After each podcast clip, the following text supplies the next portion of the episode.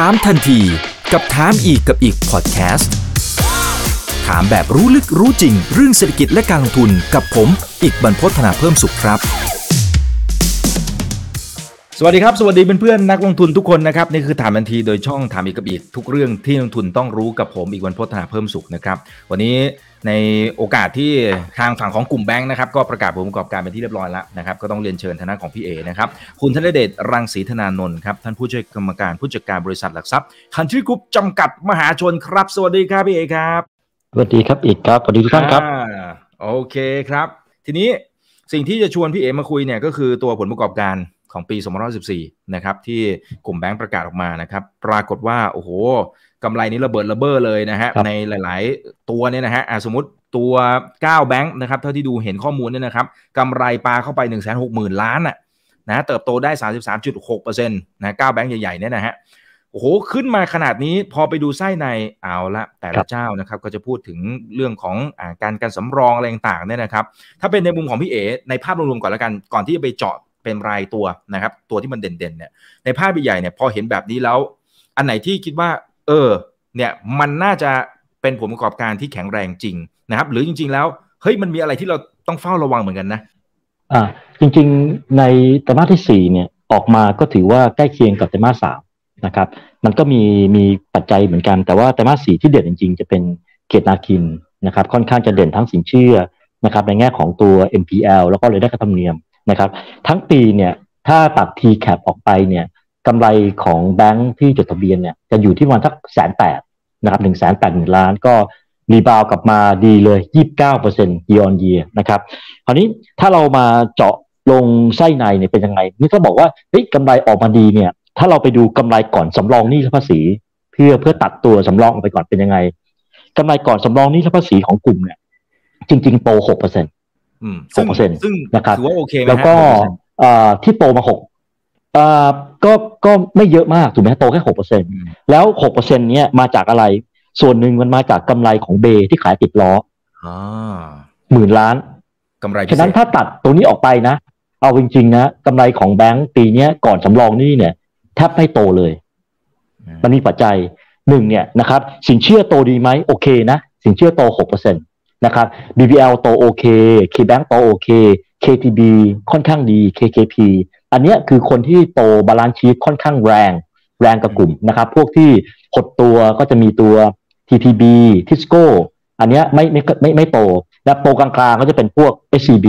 นะครับอันนี้พวกพวกกลางๆงั้นโดยรวมสินเชื่อค่อนข้างจะโอเค โตประมาณ 6 เท่าของ GDP ก็ถือว่าค่อนข้างจะพิเศษนิดนึงนะครับเอิ่มแต่ว่าตัวที่ฉุดฉุดตัวกำไรของของแบงค์ที่ไม่ดีคือ margin ตัวนิมเนี่ยของปีเนี้ยลดลง 20 ปิบเหลือ 2.8 จาก3%เปอร์เซ็นเมื่อปีที่แล้วงั้น สินเชื่อโตใช้ได้ นิมไม่ดีนะฮะค่าธรรมเนียมโตมาประมาณสักเท่าไหร่ก็ก็กลางๆ โตมาจากภาคไหน ภาคการลงทุนโบรกเกอร์ดีบลจดีเวลดีงั้นปีนี้ค่าธรรมเนียมปีดีจากภาคธุรกิจตลาดทุนเฟื่องฟูนะธุรกิจที่เกี่ยวข้องกับตลาดทุนปีนี้ปีที่ผ่านมาถือว่าเฟื่องฟูนะครับ แล้วก็มีกำไรพิเศษจากการขายของของ BAY เข้ามาค่าใช้จ่ายต่างๆ ที่เกิดขึ้นเนี่ยแบงก์ก็หั่นค่าใช้จ่ายน่าดู ฉะนั้นค่าใช้จ่ายก็เรียกว่า flat แบนๆเลยนะครับ แต่ตัวหนึ่งที่ทำให้กำไรของแบงก์หลังจากที่กำไรก่อนสำรองหนี้และภาษีเนี่ยโต 6%แต่ว่ากำไรของแบงก์ sector เนี่ยโต 29%คือสำรองหนี้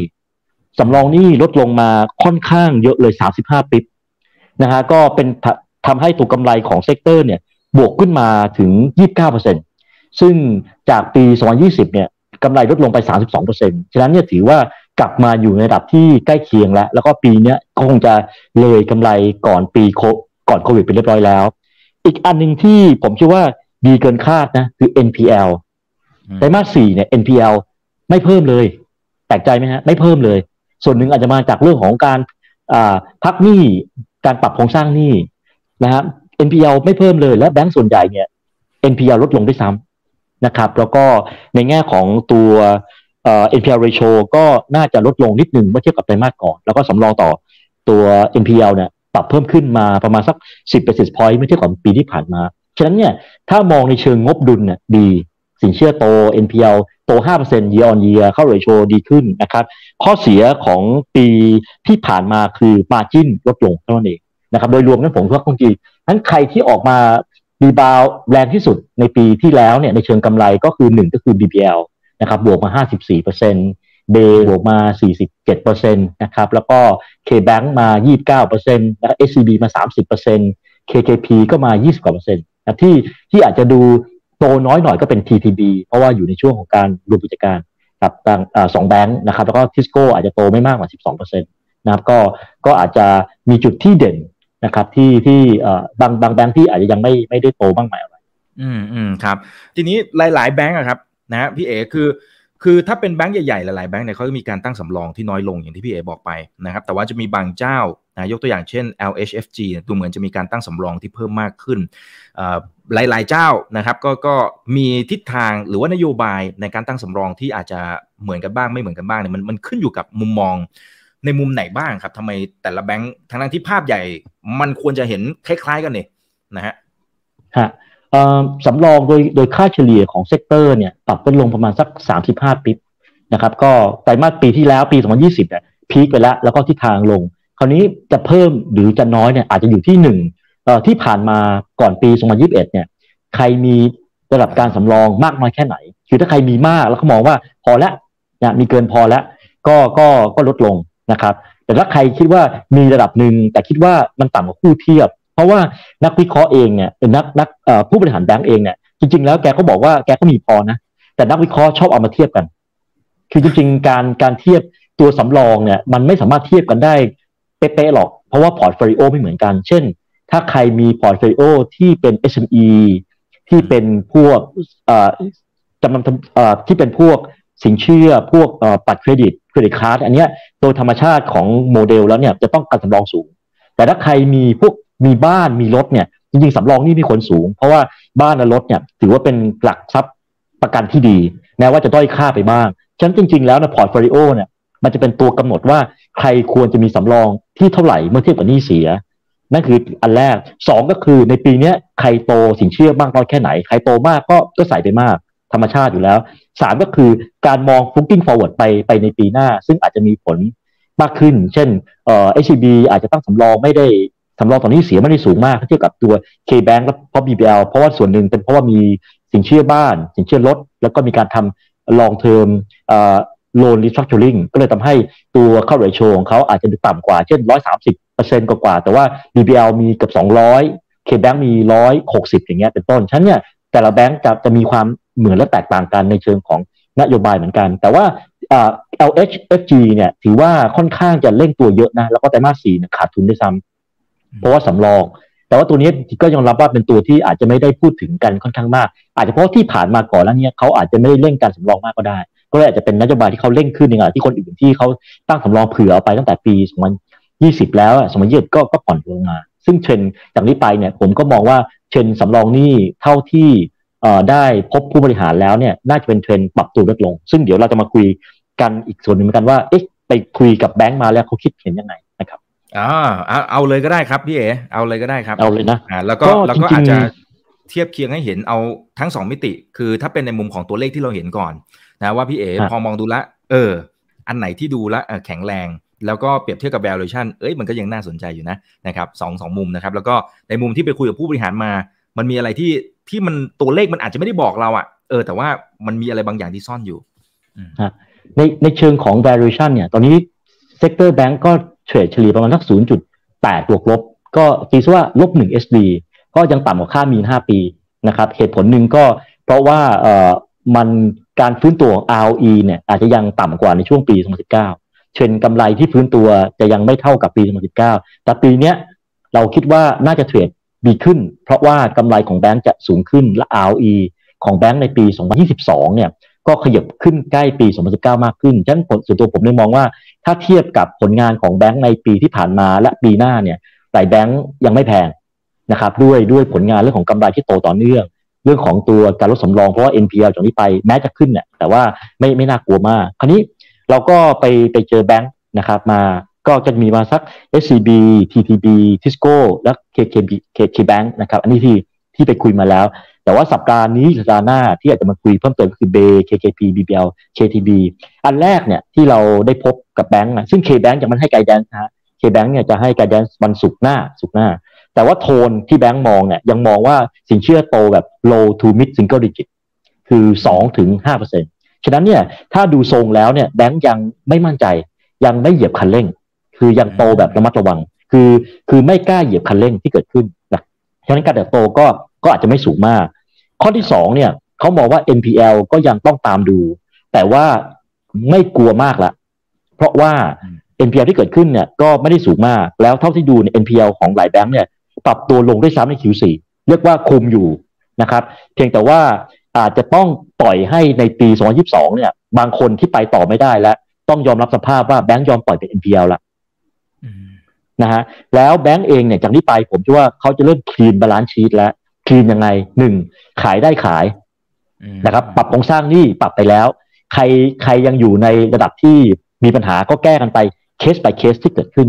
แล้วก็วิธีการก็คือว่าแบงก์จะหันไปโต good loan หมายความว่าจะเอาทรัพยากรเนี่ยไปโตสินเชื่อดีแล้วแล้วสินเชื่อที่ไม่ดีหรือมีปัญหาเนี่ยผลักไปให้ตัว asset management หรือทำ JV เช่น KBank JV กับตัว JMT หรือคนอื่นที่มี asset management แล้วจะผลักออกไปละให้ให้คนอื่นมาหาจัดการงั้นแบงค์เริ่มจะมองการ clean balance sheet แล้ว แล้วไปโหมดสู่โหมดการเติบโตแล้ว ฉะนั้นจากนี้ไปสิ่งที่แบงค์จะทำมากขึ้นก็คือ จะโตยังไงมากขึ้นแล้วนะครับ อีกอันหนึ่งก็คือถ้าดูในแง่ของตัว margin เนี่ยอย่าคาดหวังอะไรเยอะ เพราะว่าเมื่อเข้าสู่การปรับโครงสร้างนี่ margin จะไม่ดี แล้วก็ดอกเบี้ยต่างๆ เนี่ย ก็ก็ไม่น่าปรับขึ้นดอกเบี้ย แต่อาจจะเห็น pressure มากขึ้นในฝั่งของขา funding แต่กับแบงค์เนี่ยผมว่าไม่มาก แต่คนที่เหนื่อยหน่อยผมว่า non-bankเพราะว่าดอกเบี้ยนโยบายไม่ขึ้นอะแต่ว่าตัวบอนด์ยีลด์ มันขึ้น ฉะนั้นเนี่ยเวลาที่คุณจะ raise fund จากนี้ไปเนี่ยคุณต้อง raise fund ต่อเนื่องไป2องสามปี ซึ่งมันสะท้อน future อันนี้จะเป็นภาระของ non-bank หรือว่าผู้ประกอบการที่ต้องกู้เงินมาทำธุรกิจแบงก์เองผมคิดว่าไม่น่ามีอะไร แบงก์น่าจะโฟกัสที่ fee income มากขึ้น คืออาจจะไม่โตที่ balance sheet fee income จะได้ประโยชน์จากการที่แบงก์เริ่มไปพบปะลูกค้ามากขึ้นนั้นผมมองว่าพวกการโตแบบแบงก์แคชรันน่าจะกลับมาได้ดีขึ้น แต่ตลาดทุนเนี่ยผมเชื่อว่าจะเป็นปีที่ท้าทาย เพราะผมว่าปีนี้ตลาดทุนจะวิ่งไซด์เวย์และจะแกว่งตัวสูง ฉะนั้นเนี่ยอาจจะต้องมาดูดูทามมิ่ง แต่ผมคิดว่ามันยังเป็นตลาดที่แบงก์แบงก์จะยังคงดีอยู่ แล้วก็สิ่งที่แบงก์จะทำธุรกิจมากขึ้นก็คือจะไปต่างประเทศมากขึ้น นะจะทำธุรกิจต่างประเทศมากขึ้น จะลงทุนต่างประเทศมากขึ้นนะครับสิ่งที่แบงก์พูดคล้ายๆ กันก็คือปี 2022 เนี่ยจะเป็นปีที่แบงก์เริ่มกลับมาสู่โหมดลงทุน หมายความว่าไงแต่ว่าที่ผ่านมาเนี่ยแบงก์ก็ไม่กล้าลงทุนมาก เพราะว่ารายได้ไม่ค่อยดี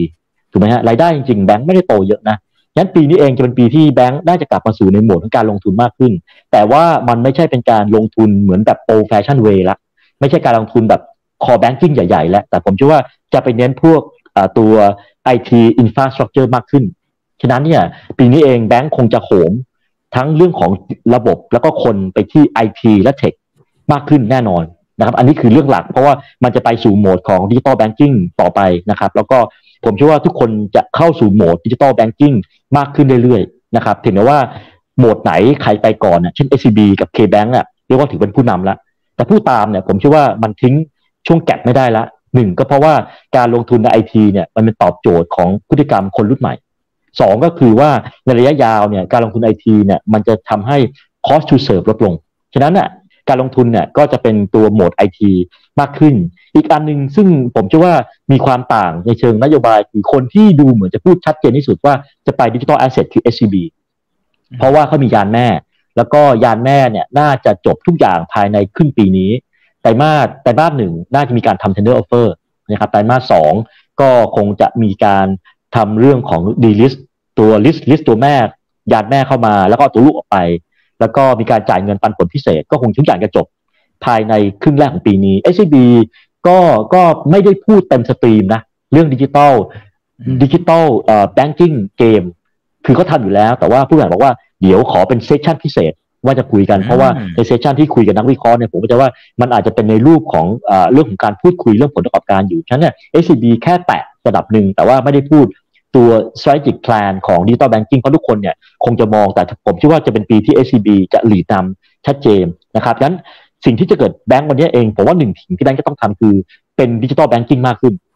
จากช่วยช่วย banking เนี่ยจะเข้าสู่โหมดการลงทุนการให้บริการในแง่ของ digital banking มากขึ้น ไม่ว่าแบงก์ไหนก็ตามจะต้องทำ อันที่สองเนี่ยนะครับสิ่งที่ผมได้ได้ฟังผู้บริหารบางท่านพูดก็คือ spin off น่าจะเกิดขึ้น หมายความว่า ACB เนี่ยบอกชัดแล้วว่าจะสปินออฟคัด X มาจากการสร้างตัวลูกตัวใหม่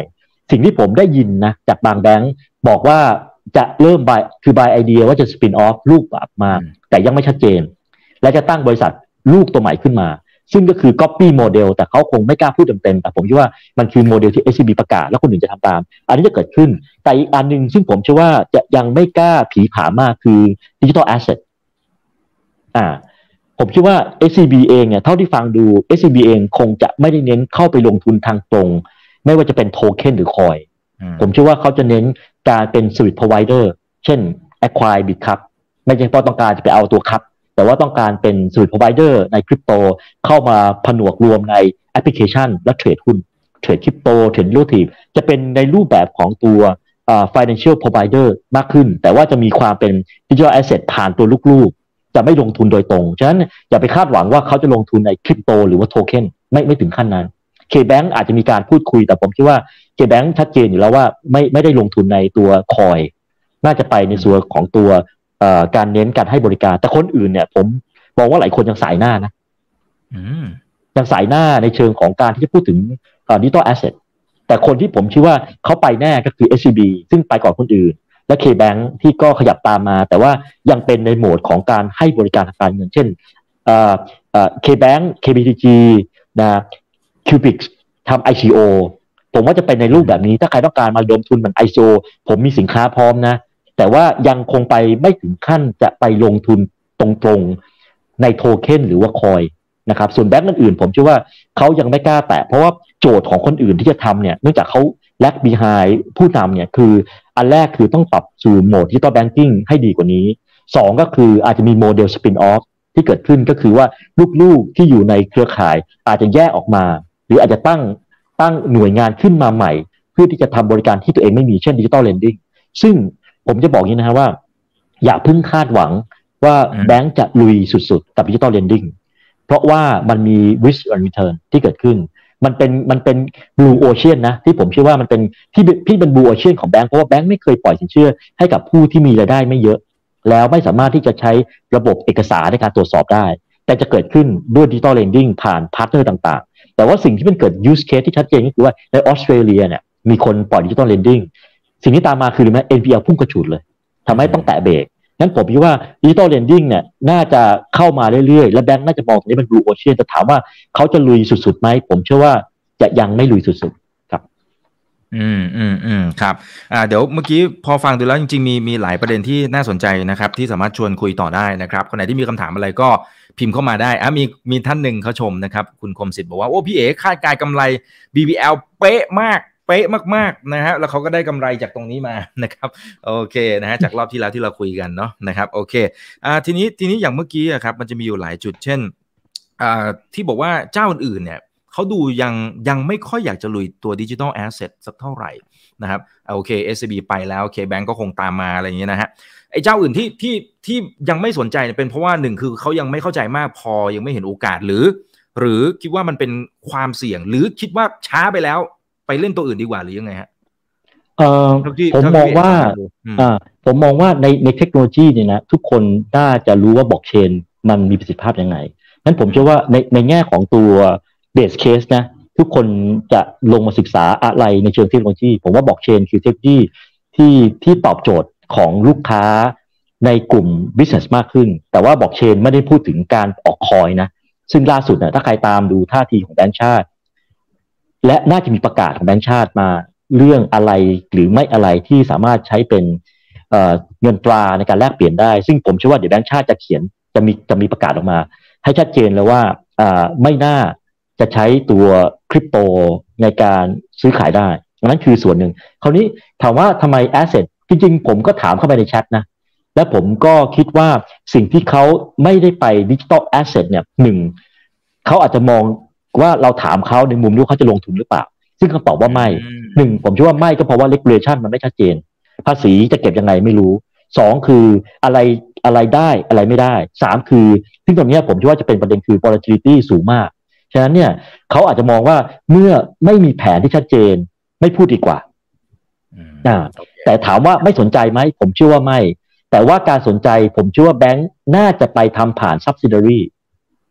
งั้นผมถึงบอกว่าแบงก์เองเนี่ยถึงแม้ว่าจะไม่ทำโดยตรงเหมือนกับผู้นำอย่าง SCB หรือ KBank แต่ผมเชื่อว่าคุณไม่ทำไม่ได้ เพราะว่าลูกค้าคุณอาจจะมีการพูดคุย ลูกๆของคุณอาจจะมีการให้บริการเกี่ยวข้องกับ ICO หรือว่าเทรดคริปโตอะไรก็แล้วแต่นะ อันนี้เราไม่ได้พูดว่าคุณจะต้องไปลงทุนนะฉะนั้นเนี่ยเมื่อทุกอย่างมันเข้าสู่โหมดการแข่งขันเนี่ยการไม่มีสวิตเนี่ยสำหรับผมนะมันไม่มันไม่ตอบโจทย์มันต้องมีโดยเฉพาะยิ่ง ผมเชื่อว่าปีนี้จะเป็นปีที่ทุกแบงก์จะหันมาเล่น consumer banking มากขึ้นฉะนั้นการที่มี consumer banking เนี่ย นอกเหนือผลิตภัณฑ์ เช่น การให้สินเชื่อบ้านรถ P-loan credit card แล้วเนี่ย มันจะไปถึงการลงทุนในบลจและการลงทุนในบลนั่นคือ solution ทั้งหมดของไลฟ์สไตล์ของของคนงั้นงั้นเนี่ยการไม่มีคือการไม่ตอบโจทย์ลูกค้า แต่สิ่งที่เขาพูดอย่างนั้นอาจจะเป็นเพราะว่าเขายังไม่ได้ชัดเจนว่าเขาจะต่อปักเชื่อมแล้วเกิดประโยชน์ยังไง ก็เลยบอกว่า ยังไม่สนใจ แต่จริงคำถามผมนะ่ยไม่ได้คาดหวังว่าบอกว่าแบงก์จะลงทุนในบิตคอยหรือจะลงทุนในในตัวเหรียญหรอกนะแต่ว่าอยากจะรู้ว่าเป็นไงคำตอบคือแบงก์ส่วนใหญ่ยังปฏิเสธชัดเจนว่าไม่สนใจลงทุนในแอสเซทอาจจะเพราะว่า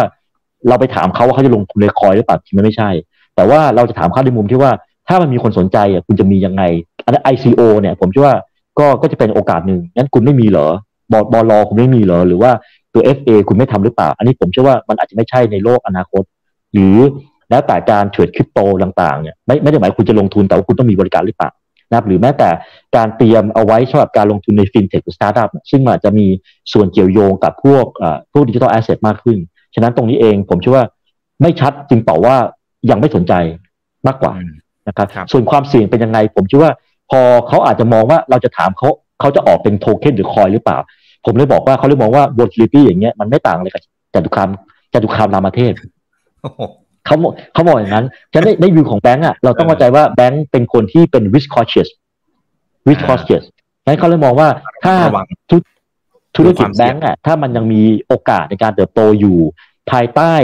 digital banking หรือว่า digital banking เนี่ยผมเชื่อว่าเขาโฟกัสตรงนั้นมากกว่า เพราะว่าจริงๆ ถ้าเรามองในมุมผู้บริหารเนี่ย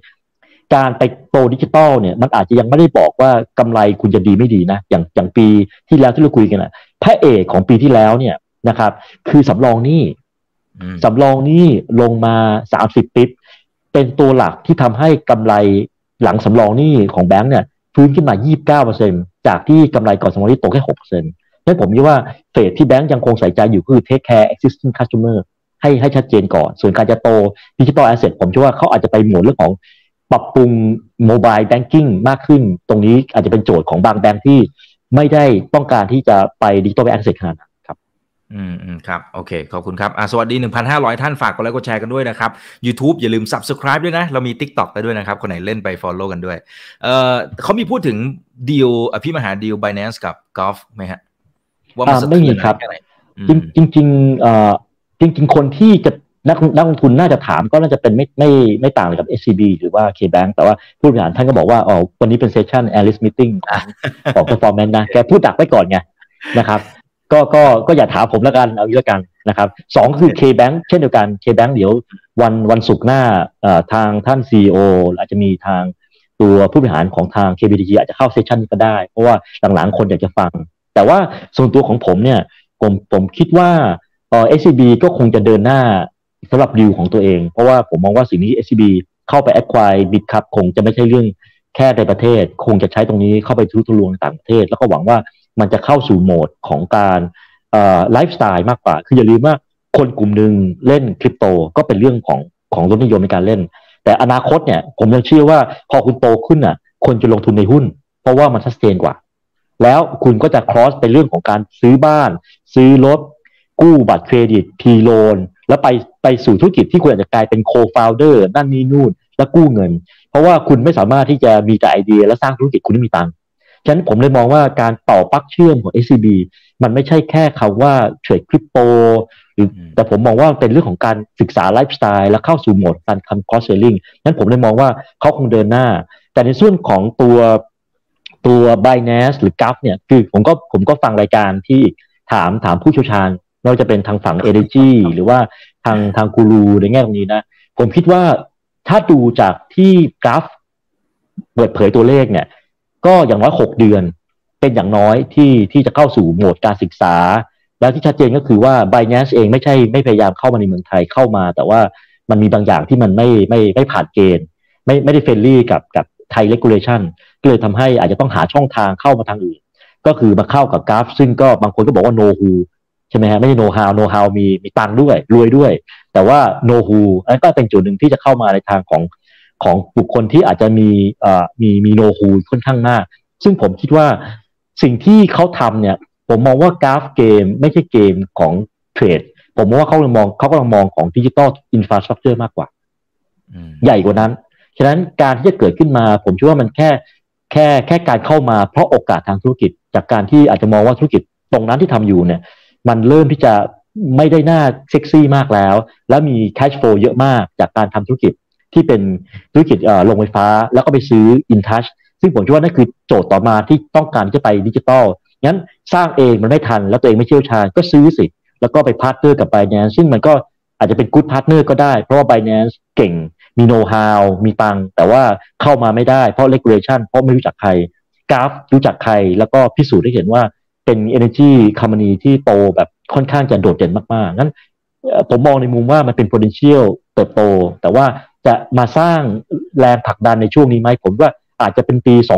2023-24 มากกว่า 22 ผมเชื่อว่ายังไม่ได้มีบทบาทอะไรมาก ทั้งในเชิงของเข้ามาแข่งขัน แต่ว่าลองเทอมเนี่ยผมเชื่อว่ามันก็คงจะมีผลเหมือนกัน แต่ว่าด้วยด้วยความที่เขาเขาเบรกที่จะคุยตรงนี้ก็เลยไม่มีใครถามในดีลของกราฟ แล้วก็ไบแนนซ์ว่ามีผลกระทบยังไงครับ อ่าโอเคครับเข้าใจตรงกันครับเอ่อแต่ทีนี้ทีนี้ถ้าถ้าเป็นในมุมของภาพใหญ่ๆ ในเชิงของกลยุทธ์นะครับ คือเราจะเริ่มเห็นหลายๆเจ้าอ่าเอาชัดๆ ก็คืออ่ายานแม่ SCB KBank อันนี้ขยับไปค่อนข้างจะเร็วนะครับ แล้วก็ทำมาสักพักใหญ่ๆละนะครับเอ่อถ้าถ้าไปดูทางฝั่งของเอ่ออินดัสทรีอื่นอ่าอย่างเช่นกอล์ฟ Energy กับ Binance อะไรต่างๆก็ก็เริ่มขยับเข้ามาทางฝั่งของการเงินมากขึ้น คือความหมายสิ่งที่สิ่งที่อยากจะบอกคือว่ามันคนใหญ่ๆเนี่ยเขาเริ่มขยับตัวนะ ต่างประเทศถึงแม้ว่าจะไม่ได้อยู่ใน industry นี้ก็ก็เริ่มขยับมาเหมือนกันมากินเค้กก้อนนี้ผมไม่แน่ใจว่า landscape ในระยะถัดถัดไปเนี่ยอาจจะผม let's say สมมติ 5 ปี 10 ปีอะพี่เอ๋ไอคนไอคนที่เขาแค่คิดเฉยๆ แล้วรอ regulation อะไรต่างเนี่ย มันตามเขาทันหรือเปล่า หรือหรือเค้กของของคนเหล่านั้นมันจะเริ่มหดไปเรื่อยๆ แล้วไอคนใหม่ๆ จะมาแย่งหมดหรือเปล่า ก็จริงๆ ถ้าพูดในมุมของของแบงค์เนี่ย ผมคิดว่า เขาก็โดน disrupt ขึ้นเรื่อยๆ เพราะแอเรียของแบงค์เนี่ยมันกำลังถูกกดดันเรื่อยๆผลว่านักเหตุผลที่ทำไม SCB ถึงบอกตัวเองว่าตัวเองไม่ใช่แบงกิ้งอีกต่อไปจะเป็นเทคคอมมานีซึ่งซึ่งผมก็คิดว่าเขารู้อยู่แล้วว่า ถ้าเขายืนอยู่เฉยๆเนี่ยแล้วก็ไม่ทำอะไรแล้วขีดวงล้อมในการเล่นเกมเนี่ยเขาจะถูกผู้เล่นรายอื่นเข้ามาโจมตี ซึ่งมันมันโดนอยู่แล้ว และจะเริ่มต้นจากตัว digital lending ที่เกิดขึ้นเพียงแต่ว่า ณวันนี้ผมเชื่อว่าตลาดของ digital lending มันยังใหญ่มาก จนไม่มีใครอยากที่จะมาอ่ามามามาโจมตีกัน เพราะว่ายังเป็นตลาดที่ใหญ่งั้นผมเลยมองว่าทุกคนมีโอกาสเติบโตได้ มันอยู่ที่หนึ่งก็คือระบบ แต่ว่าสิ่งที่พูดไว้ก็คือว่าถ้าแบงค์ไม่ทำอะไรเนี่ยปัญหาคือแบงค์จะโต แต่โตในอัตราประมาณที่แบบห้าถึงสิบเปอร์เซ็นซึ่งมันก็จะมีผลต่อเรื่องของราคาหุ้น แล้วก็ผลตอบแทนคือ ROE ที่เกิดขึ้น ฉะนั้นเนี่ย ผมก็คิดว่าในระยะห้าห้าสิบปี เราคิดว่าเศรษฐกิจคงจะไปเยอะมากเหมือนกัน แล้วก็การเข้ามาเปลี่ยนของเทคโนโลยีเนี่ยแบงก์ก็คือปรับตัว แต่ว่าใครจะไปในอัตราที่เปลี่ยนแปลง SCB หรือเปล่าเนี่ยวันนี้มันยังไม่ชัด เพราะว่าถ้าดูแล้วเนี่ยแบงก์ที่แบงก์ทุกแบงก์ที่คุยเนี่ยไม่มีใครบอกว่าจะเปลี่ยนโครงสร้างเป็น holdingและเป็น X เหมือนกับ SCB ยังมองว่าตัวเองยังทำธุรกิจ เหมือนเดิมอยู่ ผมไม่แน่ใจว่าที่เขาตอบอย่างนี้ เพราะว่าเขาอาจยังไม่ชัดเจนเรื่องเรื่องการเข้าไปลงทุนหรือเปล่า ซึ่งแบงก์ก็ว่าถ้าต่อไปอย่างเงี้ยมันจะไม่มันจะไม่มันจะไม่คุมมันจะคุมเครือ ในการให้แมสเซจกับทางนักวิเคราะห์หรือนักลงทุน แต่ว่าในใจมีดีลไหมผมเชื่อว่าก็มีดีลขณะการถูกถูก disrupt ไหมแน่นอนฮะคือวันนี้เองแบงก์เองเนี่ยคือแบงก์ก็มีความพยายามที่จะไปทำธุรกิจพวก online shopping นะแต่มันไม่ work จำได้ไหมครับ เออ K-Bank เองเนี่ยก็มีอยู่ประมาณก่อนหน้านี้ก็พยายามที่จะมี ecosystem ของตัวเอง ด้วยการที่จะให้มีการช้อปปิ้งกันเองในเครือของ K-Bank แต่ไม่ work ครับ เพราะว่าอะไรเพราะว่าตัวผู้เล่นอาจจะไม่เยอะเท่าไหร่ แล้วก็ความหลากหลายไม่มี ก็ไม่ successful เท่าไหร่ ฉะนั้นแบงก์เองผมว่าเขาก็ทำได้ก็คือป้องกันarea ของตัวเองในการเล่น แล้วก็ไปสร้าง area ซึ่งจริง ๆ ผมเชื่อว่าภายใต้เศรษฐกิจใหม่นะ เช่น การระดมทุนหรือว่า การขยายการเติบโตไปไปสู่เรื่องของอการลงทุนน่ะมันมี area ให้แบงก์เล่นนะ เช่น การโตต่างประเทศ หรือแม้แต่การทำ ICO ซึ่งผมเชื่อว่ามันอาจจะเป็นอีกประตูหนึ่งก็ได้ การ trade crypto ใครจะรู้ล่ะ มันก็อาจจะเป็น area หนึ่งของแบงก์ก็ได้ และแบงก์เองวันนี้ก็พยายามที่จะ go oversea มากขึ้นนะครับที่เกิดขึ้นส่วนคนอื่นเนี่ยผมอาจจะมองว่าแบงก์อาจจะเป็น partner ก็ได้ ในแง่ของการทำธุรกิจร่วมกันนะครับ โอเค ย้อนกลับไปนิดนึงนะครับ ที่พี่เอบอกว่าเอ่อเอ่อมันมีเค้กอยู่ก้อนหนึ่งที่ดูเหมือนว่าหลายๆ คนนั้นเริ่มที่จะมาจับจ้องคือ อะไรที่มันเกี่ยวข้องกับ consumer banking อะนะฮะเอ่อตรงเนี้ยพี่เอมองเห็นศักยภาพในตรงนี้ยังไงทำไมทุกคนถึงมารุมทึ้งตรงนี้หน่อยนะฮะเพราะเขาจริง ๆ มันก็หลายคนก็น่าจะจับตลาดนี้อยู่แล้วไม่ใช่เหรอฮะแล้วทำไมถึงถึงมันรีดคั้นเค้นตรงนี้ แล้วเดี๋ยวจะแข่งกันดูเดือดมากขึ้นอีก มันมันมีสัญญาณอะไรที่เห็นครับครับ ตัว digital banking เนี่ย ถ้าเราดูแบบแบบเอ่อ base case เนี่ย คนที่มีสัดส่วนใหญ่ที่สุดคือบ้าน บ้านยังเป็นสินทรัพย์ของตัว consumer banking ใหญ่สุด ซึ่งผู้เล่นในตลาดนี้ผมเชื่อว่ายังเป็นตลาดของแบงค์นะ เหตุเพราะว่าการกู้ปล่อยกู้ไปทีระดับสามล้านห้าล้านสิบล้านเนี่ย ผมไม่คิดว่ารายเล็กกล้าเล่นหรอก เพราะว่าคุณอย่าลืมว่าถ้าเป็น NPL มาไม่คุ้มฉะนั้นเนี่ยตลาดของบ้านเนี่ยจะเป็นตลาดหลัก ตลาดของรถเนี่ย ผมคิดว่า ก็อาจจะเปลี่ยน segment ไปเป็นรถ EV มากขึ้นก็ได้ แต่ว่ามันก็ยังเกิดขึ้นนะครับ P-Loan credit card เนี่ยผมเชื่อว่าอย่ามาอย่ามาเล่นเลย ปล่อยแบงค์เขา enjoy กันไปเถอะนะเพราะว่ามาก็สายแล้วงั้นเลยมาเลยมาเลยหมวดใหม่ ๆ ก็คือตัวเอ่อ buy first pay later ซึ่งคนลงมาเล่นใช่ไหมตอนแรกคนที่พูดนี่คือ non-bank นะ สวัสด์เมืองไทย โอ้โห ลงมาเล่นใหญ่เลยตอนนี้แบงค์ผมเล่นรอยละ คือรายใหญ่จับแน่นอนฉะนั้นเนี่ย มันจะเป็นตลาดคือทำไม buy เอ่อ pay later มันมันน่าสนใจก็เพราะว่าจริง ๆ มันก็คืออาจจะเป็นตลาดที่ทับซ้อนกับตัวเครดิตการ์ดหรือพีโลนอยู่แล้ว แต่ว่าอาจจะเป็นกลุ่มเล็กกลุ่มน้อยเช่นกลุ่มที่แบงค์ไม่เคยสนใจ เช่นกลุ่มนอกนอกตลาดออกไป ตรงนี้เองแบงค์ก็อาจจะมองว่าเออมันเป็นบูโอเชียนก็ได้ให้ให้เกิดขึ้นหรือดิจิตอลเลนดิ้งเนี่ยแบงค์ไม่เคยปล่อยสินเชื่อให้กับคนที่ไม่มีสลิปเงินเดือน หรือไม่รู้ว่าเอ่อมีรายได้ยังไงมากขึ้น ตรงนี้เองเป็น area ที่เอ่อคนก็ลงมาเล่นอย่าเรียกว่าแบงค์เลยผมคิดว่า แม้แต่พวก Shopee แม้แต่ Lazada หรือแม้แต่ Line เนี่ยก็ลงมาเล่น เพราะว่าเขาอยู่ใน ecosystem ในการทำโลจิสติกในแง่ในแง่ของการทำ social banking อยู่แล้วงั้นตรงนี้เองเนี่ยผมคิดว่าจริง ๆ แล้วเนี่ยตลาดยังค่อนข้างใหญ่ แต่คิดว่ามันยังโตอย่างระมัดระวัง เพราะว่ามันยังยังยังคลุมเครือระหว่างเรื่องของตัว household debt ซึ่งปีนี้เองเนี่ยรัฐบาลก็บอกว่าจะเป็นปีของการแก้หนี้ ฉะนั้นเนี่ยผมเลยคิดว่าเออถึงแม้จะโตได้เนี่ย แต่แบงก์เองคงไม่โตบุ่มบ่ามเพราะว่าสังเกตว่า business model ของบางคนที่ go แบบ digital lending เต็มตัวเนี่ย NPL มันพุ่งเร็วมากฉะนั้นเนี่ยคงจะเป็น area ที่ทุกคนลงมาโต ซึ่งตรงนี้เองเนี่ยผมไม่อยากเรียกของว่าแบงก์ละผมเชื่อว่าถ้าใครมีผ่าน sandbox ของแบงก์ชาติ และคุณมี capital ที่มากพอ และคุณมี risk man ที่ดีเนี่ยคุณก็ปล่อยได้ อนาคตจะไปส่วน P2P เพื่อจะปล่อยไประหว่างบุคคลเองหรือ cross ไปที่ตัว business เองเนี่ยก็เป็นไปได้ นะครับงั้นงั้นตลาดนี้จะเป็นตลาดที่ผมเชื่อว่ายัง enjoy ได้ เพราะว่าโดยธรรมชาติแล้วเนี่ย multiplier ของ consumer banking เนี่ยมันค่อนข้างโตมากกว่า GDP แต่ว่าตลาดหนึ่งซึ่งผมเชื่อว่ามันต้องทดแทนนั่นคือ SME วันนี้ SME เป็นกลุ่มที่ทุกคนแทบจะสายหัวหมดเลย มีนักวิเคราะห์ท่านหนึ่งถามว่าเกิดอะไรขึ้น SME คำตอบก็คือว่ามันมันมันแย่ลงเรื่อยๆ มันเหี่ยวลงเรื่อยๆ ผมเชื่อว่านี่คือโจทย์ที่ที่จะทำไง SME คงได้แค่เมนเทนหนึ่งก็คือได้แค่เมนเทนสองคือว่า ไปจับ SME ที่มันอยู่ใน ecosystem ของ corporate lending ของของ corporate มากขึ้นดังนั้นการเติบโตตรงนี้จึงต้องถ้าจะรักษาฐานตัวลูกค้าเนี่ยผมว่าเขาคงจะรักษาฐานตัว corporate ที่โตตามเศรษฐกิจ แล้วก็พยายามโต consumer เพื่อทดแทนการเติบโต SME ครับ อืมอืมครับ โอเคครับ ขอบคุณครับเอ่อคุณนายกับอีกท่านหนึ่งนะครับ ถามคล้าย ๆ กันเขาบอกว่าทำไม BBL ดูเหมือนยังไม่ค่อยขยับทางฝั่งของดิจิตอลสักเท่าไหร่นะครับ หรือเขามองเห็นปัญหาอะไรในอนาคตหรือเปล่านะครับ อ่าอ่าตรงนี้ก่อนก็ได้ครับผมคิดว่า จริงจริงในแง่ของดิจิตอลเนี่ยแบงก์กรุงเทพเป็นแบงก์แรกที่ให้บริการบล็อกเชนนะแต่เราอาจจะไม่ได้สนใจเพราะว่าบล็อกเชนมันเป็นระดับ business เป็นเป็น business มากกว่า ฉะนั้นเนี่ยมันไม่ใช่เรื่องของพวกเราที่จะมาสนใจ เราต้องเข้าใจว่าร้อยคนอ่าร้อยบาทของ BBL เนี่ยเขาปล่อยสินเชื่อให้กับตัว retail เนี่ยไม่ถึงยี่สิบบาทเพ ราะว่าเขาเป็น international banking เขาเป็น wholesale banking เขาเป็น business banking แล้วลักษณะของของตัวลูกค้ารายย่อยของ BBL เนี่ยคือบ้าน เป็นหลักเขาไม่มีรถ แล้วก็บ้านเนี่ยก็ให้ปล่อยสินเชื่อต่อเนื่องพวกบัตรเครดิตพีโลดเป็นแค่บายโปรดักที่อยู่ในวงจรของการปล่อยกู้บ้าน ฉะนั้นเนี่ยด้วยความที่ BBL ไม่ได้มีฐานลูกค้ารายย่อยเยอะเท่าไหร่เนี่ย มันคงไม่คุ้มละที่จะไปลงทุนเรียกว่า มาก ๆ กับการให้บริการพวก consumer banking ที่หลีดโดยดิจิทัล แต่ BBL ก็ดูเหมือนว่าพยายามที่จะผสมความเป็นคนรุ่นใหม่มากขึ้นนะฮะ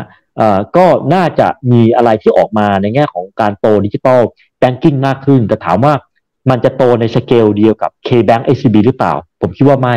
เพราะว่าฐานลูกค้าเขายังไม่มากพอนั่นหมายว่าถ้าเขาลงทุนไปก่อนเนี่ย แล้วลูกค้าไม่ได้เนี่ย มันก็อาจจะไม่คุ้มการลงทุนก็ได้ ROI มันอาจจะไม่สนใจและอย่างคือเทคโนโลยีมันเปลี่ยนเร็ว ผมเชื่อว่าส่วนหนึ่งที่แบงก์อาจจะไม่อยากที่ลงทุนแบบมาก ๆ เพราะว่าถ้าฐานลูกค้ามันไม่สเกลอัพแล้วคุณไปลงทุน แล้วอีกสองสามปีเทคโนโลยีใหม่มา มันก็จะมีผลกระทบต่อเทคโนโลยีลงทุน มันเลยกลายเป็นว่าไก่กับไข่ไม่ลงทุน ก็อาจจะไม่ตอบโจทย์แต่ถ้าลงทุนมากแล้วฐานลูกค้ายังน้อยเนี่ยมันก็อาจจะไม่คุ้มทุนก็ได้ แต่ว่าคำตอบก็คือว่า BBL น่าจะให้น้ำหนักการโต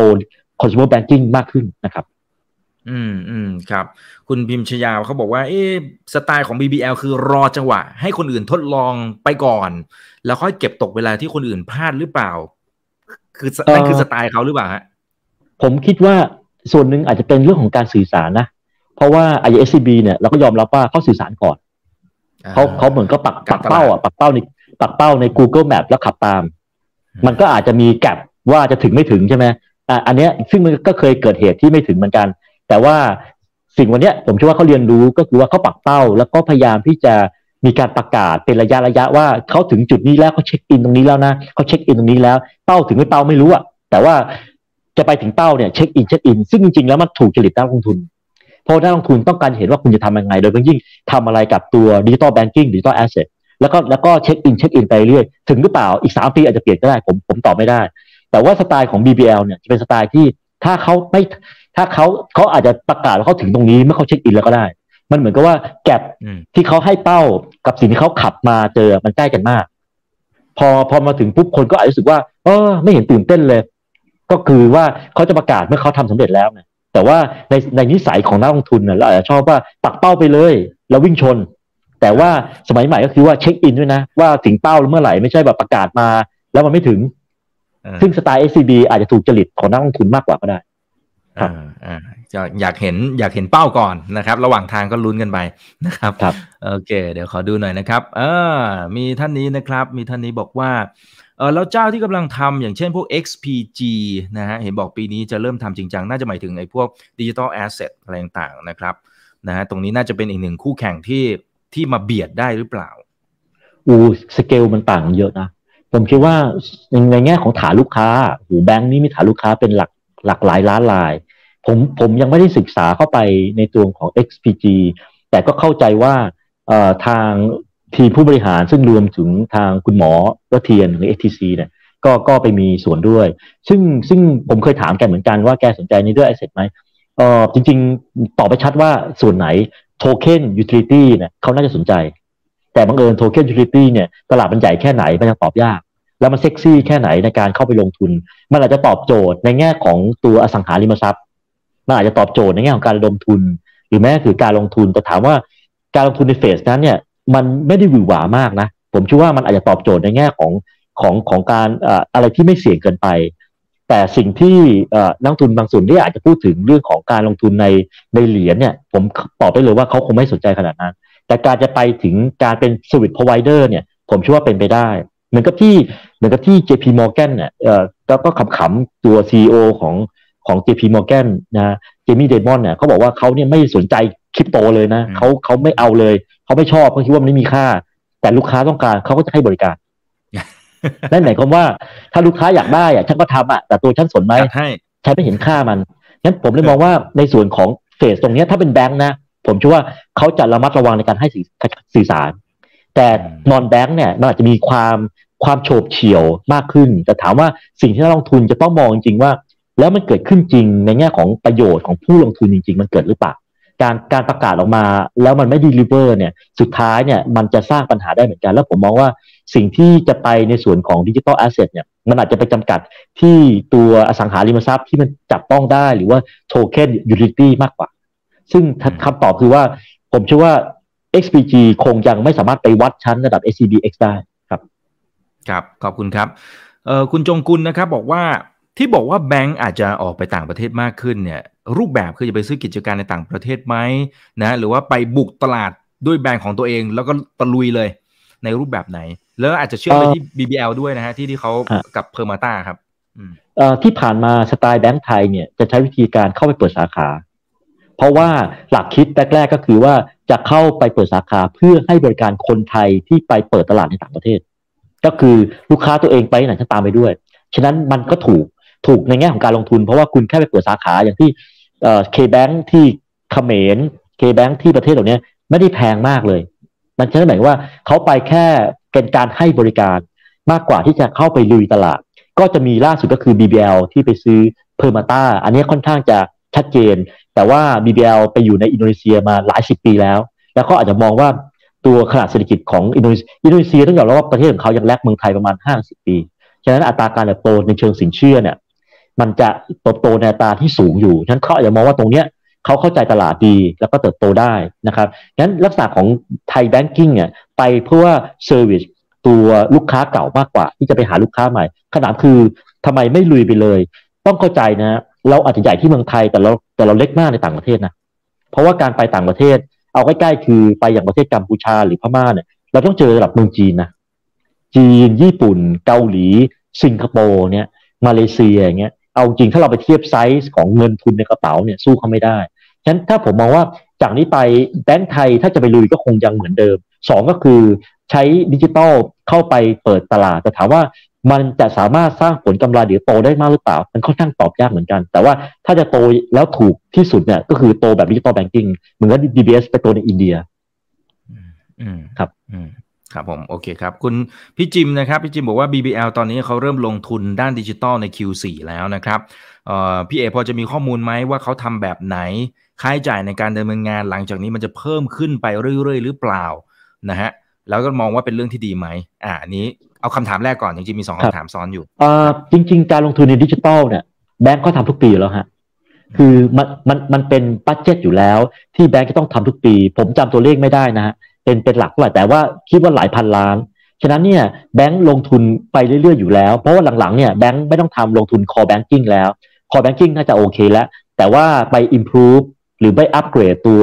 core banking ให้มันมีประสิทธิภาพมากขึ้น ซึ่งหลังๆเนี่ยจริงเทคโนโลยีมันไม่ได้แพง เพียงปัญหามันคือมันเปลี่ยนเร็ว แล้วก็มันมีปัญหาก็คือว่าพอมันเปลี่ยนเร็วเนี่ยสิ่งที่แบงก์ต้องคิดก็คือว่า depreciation เนี่ยฮะแต่ก่อนเนี่ยลงทุนไอทีอาจจะตัด 5 ปี 10 ปีเดี๋ยวนี้3ปีก็ตัดหมดแล้ว ปัญหาที่เกิดขึ้นมา ถ้ามันลงทุนแล้วมันไม่เกิดผลประโยชน์เนี่ยมันจะมีผลเข้ามาในแง่ของการตัด depreciation ทีนี้งบการเงินนะสองก็คือว่าถ้าลงทุนไปแล้วเนี่ยมันไม่ไม่เกิดประสิทธิผลเนี่ยมันจะมีมันจะมีเรื่องของการตัดมิการการตัด impairment เหมือนกันฉะนั้นเนี่ยการลงทุนมันถึงเป็นอะไรที่ต้องระมัดระวังที่เกิดขึ้นแบงก์ลงทุนอยู่แล้วครับ ถามว่าลงทุนอะไร ผมคิดว่าก็คงจะลงทุนในเชิงระบบเรื่องเรื่องพวกนี้แหละนะเขาเขาไม่ได้ชี้แจงขนาดนั้นเหมือนกันนะครับที่เกิดขึ้น ถามว่ามันจะบานไหม ผมยังมองว่าเนื่องจากว่า BBL ไม่ได้ไม่ได้เป็นระดับจะ go digital ที่ ฉะนั้นรูปแบบของเขาเนี่ยก็คงจะลดสาขา แล้วก็ไปอัปเกรดตัวระบบเทคโนโลยีมากขึ้น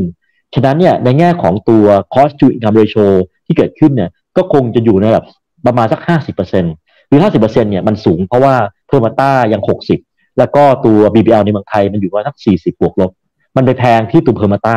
แต่ผมแต่ผมมองว่าเขาลงทุน นะครับเพียงแต่ว่าคงไม่ได้โหมมากเหมือนกับเคสของ SCB เพราะว่าเนื่องจากว่าฐานลูกค้าของเขาเนี่ยมันไม่ได้มีตัวกลุ่มพวก consumer banking มากขนาดนะครับอืมอืมครับผมเอ่อมีหลายท่านสนใจแล้วก็รวมถึงพี่จิมด้วยนะครับ บอกว่า TTB เนี่ยนะถ้าถ้าไปดูเนี่ยนะครับสินเชื่อดูเหมือนจะเริ่มเริ่มที่จะฟื้นได้ละนะครับ แต่ทำไมมุมมองของผู้บริหารจาก analyst meeting เนี่ย ถึงให้เป้าปีนี้โตแค่สองเปอร์เซ็นต์สองเปอร์เซ็นต์ทำไมมันมันไม่ค่อยดี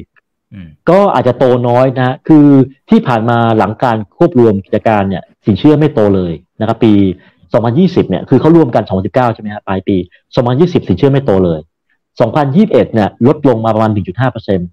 2022 เนี่ยเขาให้เป้าโตโต 2%เท่านั้นเอง ซึ่งส่วนหนึ่งอะต้องเข้าใจว่า portfolio ของของอตัว TTB ส่วนหนึ่งเนี่ย ถ้าเป็นสินเชื่อรถยนต์เนี่ย มันหนึ่งในสามเนี่ย มันค่อนข้างจะอายุสั้น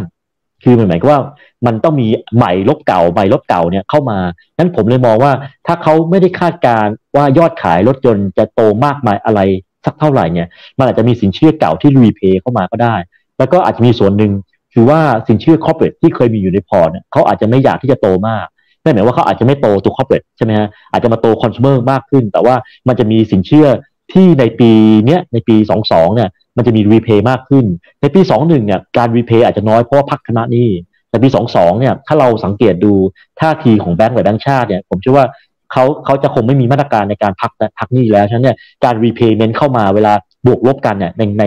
ในสิ่งที่เราเห็นเนี่ยมันอาจจะทำให้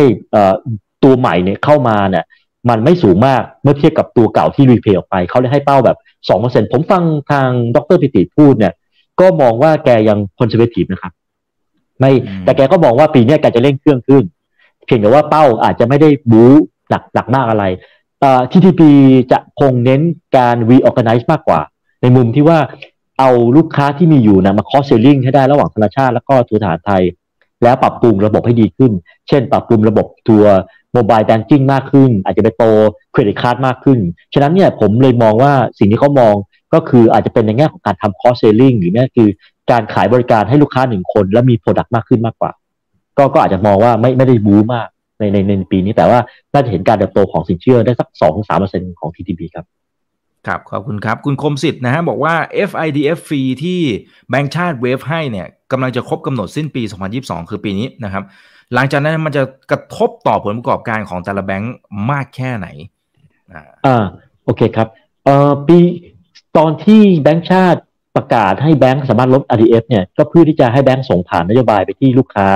ฉะนั้นลดเท่าไหร่เนี่ยแบงก์ก็ต้องไปลดดอกเบี้ยลงที่ลูกค้า ฉะนั้นเนี่ยถ้าเกิดว่าปีนี้จบแล้วไม่ต่ออายุนะเอ่อแล้วกลับไปสู่ว่าแบงก์ต้องจ่ายมากขึ้น สิ่งเกิดขึ้นจริงฮะแบงก์จะไปชาร์จลูกค้ามากขึ้น เพราะแบงก์จะบอกว่า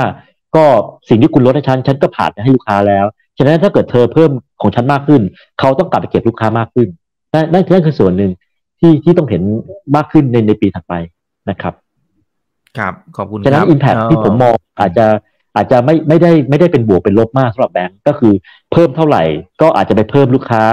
มากขึ้นตรงนั้นนะครับ อืมครับ โอเค เอ่อนี่ฮะเขาบอกว่าเอ๊ะแล้วอย่าง KKP นะครับที่อ่าพวก wealth management อะไรต่างหรือทางฝั่งของตลาดทุนเนี่ยที่ที่ทำให้ผลประกอบการดีที่พี่เอ๋เล่าไปตอนต้นเนี่ย มันยั่งยืนหรือเปล่า เออจริง ๆ จริง ๆ ผมคิดว่านี่คือจุดแข็งของพัทระนะฮะคือคือจุดแข็งของพัทระแต่เดิมอยู่แล้ว แล้วก็ตอนนี้เขารวมกันเนี่ย ผมก็คิดว่าเขาก็คือพยายามเอาในส่วนที่เป็น conservative style ของ KKP ที่เป็นกลุ่มที่คนมีสตังค์อะแล้วไปฝากเงินกับกับตรงนี้ แล้วก็เอาเงินส่วนนี้มาลงทุนในช่องทางที่มันให้ผลตอบแทนมากขึ้น แล้วก็ KKP ก็ให้บริการมากขึ้น ถามว่ายั่งยืนไหม ผมคิดว่าเขาทำได้ดีนะ และผมก็คิดว่าโมเดลที่เขาทำเนี่ยก็ตอบโจทย์เช่นไหนว่าถ้าเศรษฐกิจเติบโต คนมีตังค์มากขึ้น คนมีคนรวยมากขึ้น ก็เอาเงินส่วนหนึ่งที่แทนที่จะไปฝากไว้ในเด p o s i t ที่ดอกเบี้ยต่ำๆก็ไปทำธุรกิจทางด้านเวลมากขึ้น ผมคิดว่าเขาเขามองตรงนั้นมากกว่า คือเอาเงินส่วนหนึ่งที่ลูกค้ามีเนี่ย แล้วไปอยู่ในเงินฝากทำไมไม่เอามาสู่ในหมวดลงทุน แล้วก็จัดสรรว่าความเสี่ยงจะเท่าไหร่ยังไง ผมเลยมองว่า มันก็เป็นธุรกิจที่เติบโตไปทางธุรกิจอีกอันหนึ่งซึ่งเขาค่อนข้างเก่งก็คือ การการสร้างสมดุลระหว่างธุรกิจ IB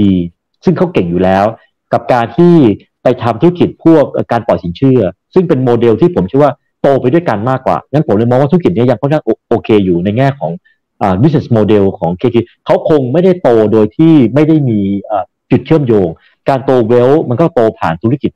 ตัว deposit แล้วก็ธุรกิจที่เป็นการลงทุนในหุ้น การลงทุนในไอบีก็ไปตอบโจทย์การเติบโตในสินเชื่อคอร์เปอเรทเราด้วยเหมือนกันนะอืมอืมครับ คุณเคนะฮะ บอกว่าทิสโก้ยังไหวไหมคะนะฮะแล้วอันนี้อาจจะถามถามเสริมไปเลยกันนะครับไอเดียที่ปกติก่อนอันนี้เราจะมองว่าเออทิสโก้เหมาะสำหรับการที่จะได้เงินปันผลสูงเนี่ยอันนี้ยังเป็นไอเดียในการลงทุนสำหรับตัวนี้อยู่ไหมฮะ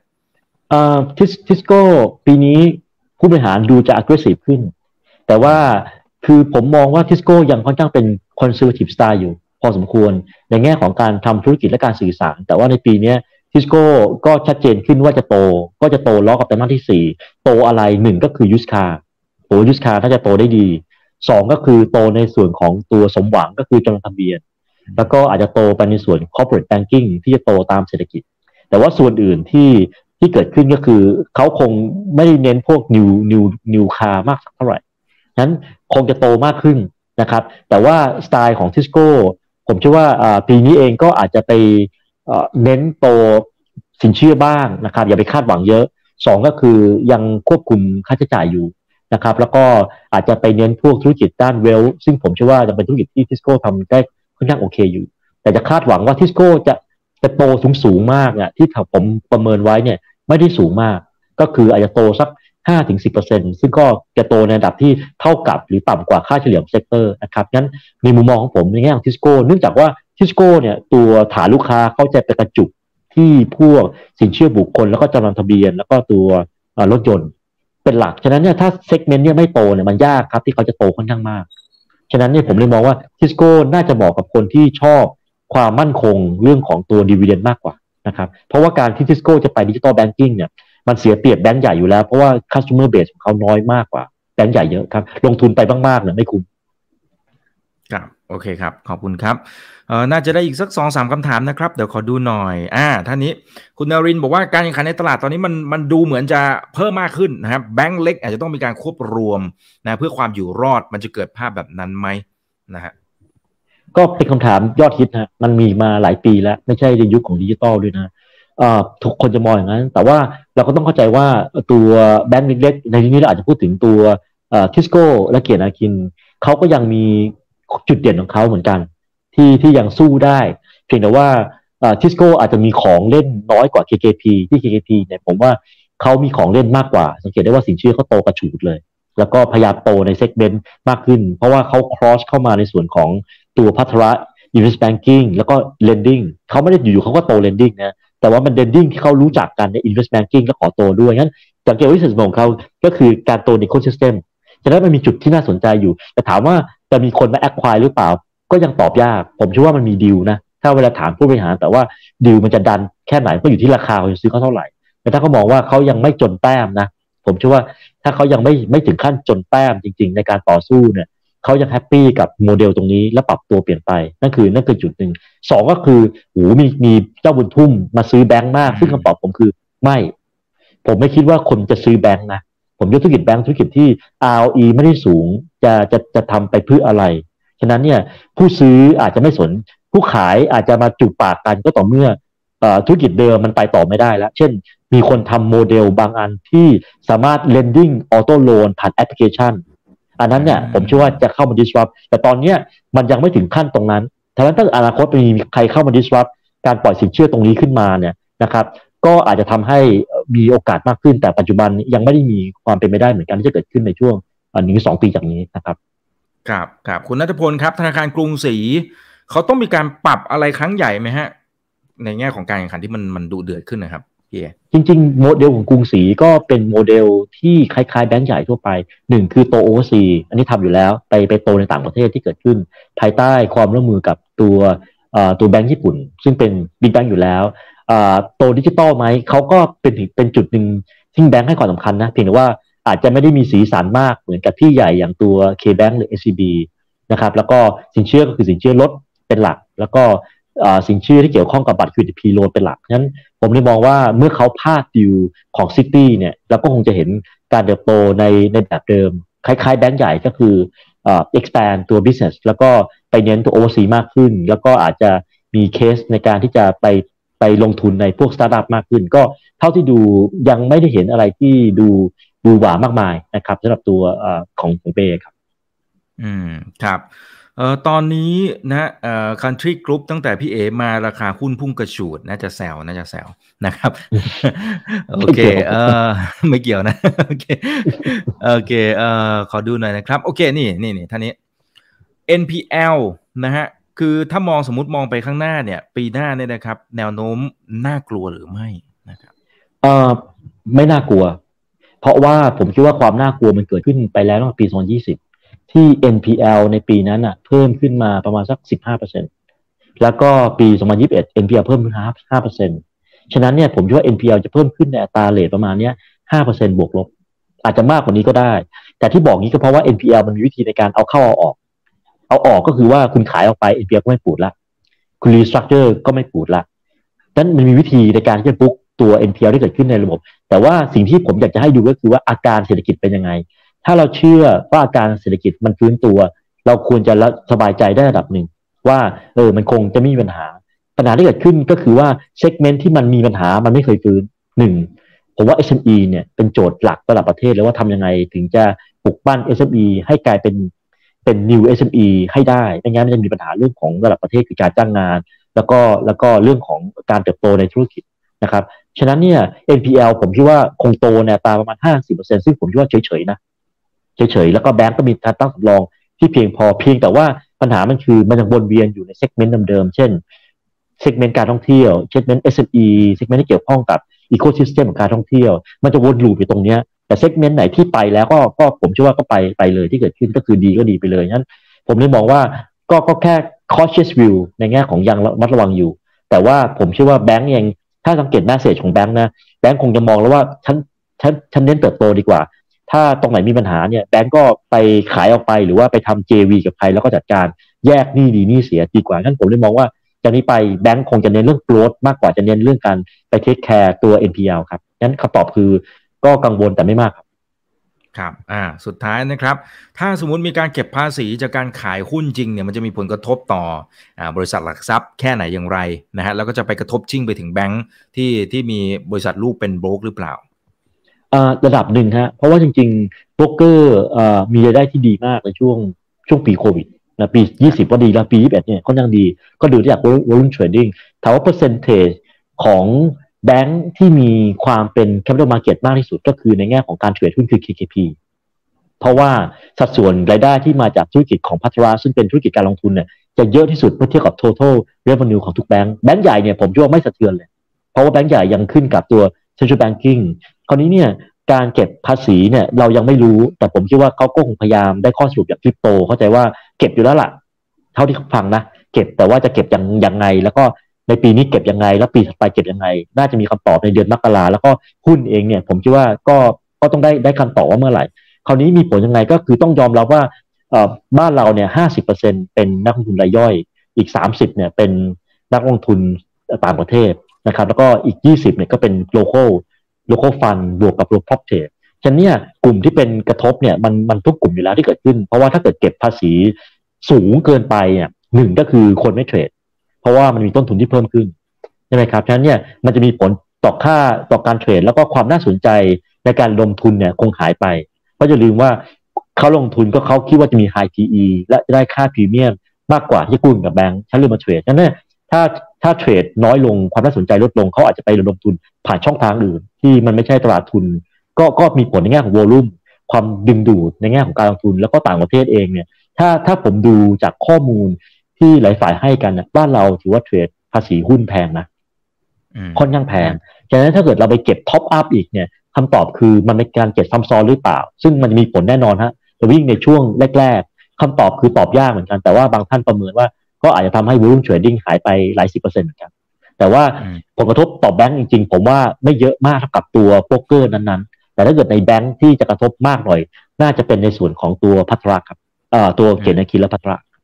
อืมอืมครับ KKP นะฮะโอเค ฝากทิ้งท้ายหน่อยครับพี่เอครับนะแล้วก็ตอบคำถามท่านนี้ด้วยนะครับเขาบอกว่า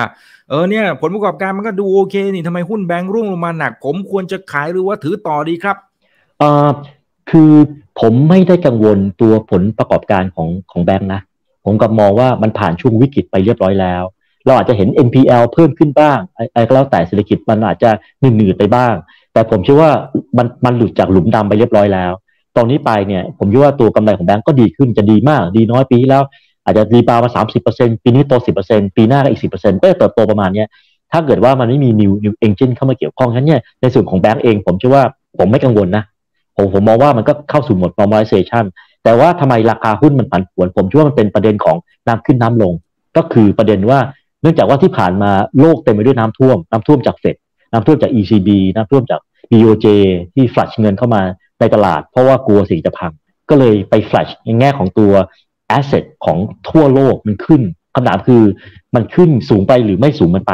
tech บางตัว trade PE ร้อยกว่าเท่าสองร้อยเท่า แล้วบอกว่า อุ้ยมันยังโตเพราะว่ามันเป็น new economy คำถามคือพอคุณ flush ตัว balance sheet เข้ามามาก แล้วก็อยู่ในโหมดกดปุ่ม ที่จะเอาดูดน้ำออกเนี่ย มันตอบยากที่เกิดขึ้น แต่สิ่งที่เกิดขึ้นในช่วงแรกๆคือมันจะเกิด volatility สูงมากคำถามคือเท่าไหร่ไม่รู้เพราะว่า QE จะจบ นั่นคืองานเลี้ยงก็จบแล้วนะครับ ไม่มีใครให้คุณเลี้ยงโต๊ะโต๊ะฟรีแล้วนะ ข้อที่สองคือดอกเบี้ยจะขึ้นขึ้นเลยไหม มีนาคมขึ้นกี่ครั้งสามครั้งเป็น base case หรือสี่ครั้ง หรือบางครั้งอ่าหลายครั้งเพราะว่าตัว professor ของอเมริกาบางคนบอกว่าแปดครั้งต้องขึ้น ต้องสองเปอร์เซ็นต์ดิ มันจะขึ้นเท่านี้ไม่ได้ฉะนั้นเนี่ยจะกดตัวดอกเบี้ยเพิ่มขึ้น ซึ่งมันจะกระทบต่อราคา asset ทั่วโลก อันที่สามคือ QT ซึ่งตอนนี้ยังตอบกันไม่ได้ว่า ไอ้ balance sheet ที่มีอยู่ 8.7 ล้านล้านเหรียญสหรัฐเนี่ยจะกดลงกี่เปอร์เซ็นต์ มันเลยทำให้เป็นโจทย์ของคำว่า uncertainty ในตลาดเนี่ยผมเลยมองว่าแบงก์อาจจะพันผวนไม่ใช่ตัวแบงก์เอง แต่ผมมองว่ามันจะพันผวนเพราะปัจจัย market risk ที่เกิดขึ้นจากตัว macro data ซึ่งตอนนี้ยังตอบไม่ได้ว่าคืออะไร นั่นคือจุดหนึ่งถ้าผมจะ aware นะ ฉะนั้นถ้าผมจะมองกลุ่มแบงก์ถ้าจะมองก็อาจจะระยะยาวผมคิดว่า buy and hold ได้ แต่สั้นๆ เนี่ย ผมต้องตอบว่าถ้าตัว flash flush out คือเอาเอาเงินออกจากตัวตัวตลาดทั่วโลกเนี่ย อันนี้ผมคิดว่าเป็นโจทย์ที่ตอบยากมากเลยยิ่งโดยเฉพาะยิ่งผมไม่ได้ห่วงแบงค์นะ เพราะว่าแบงค์ไม่ได้แพง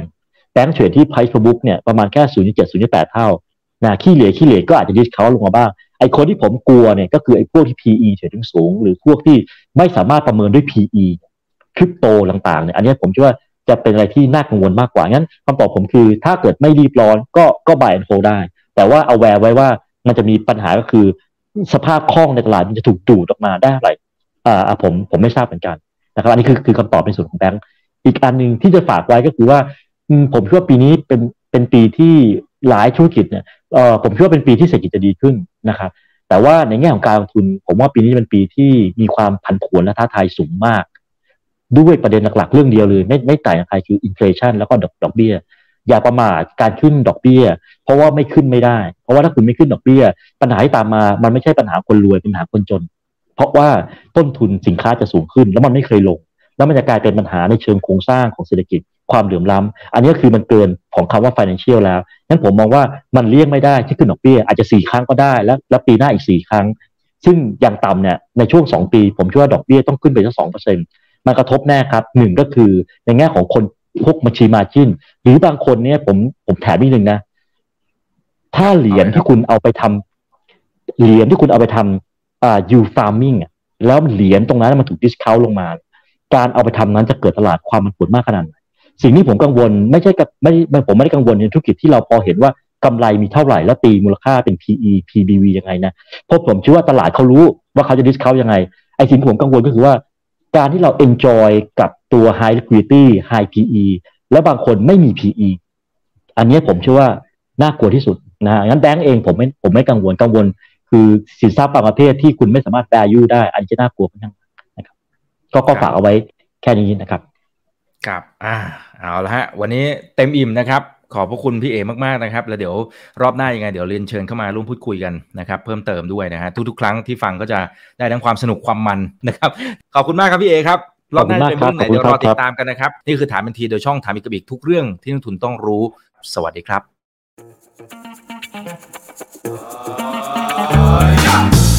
ถ้าชื่นชอบคอนเทนต์แบบนี้อย่าลืมกดติดตามช่องทางอื่นๆด้วยนะครับ ไม่ว่าจะเป็น Facebook, YouTube, Line Official, Instagram และ Twitter จะได้ไม่พลาดการวิเคราะห์และมุมมองเศรษฐกิจ และการลงทุนดีๆ แบบนี้ครับ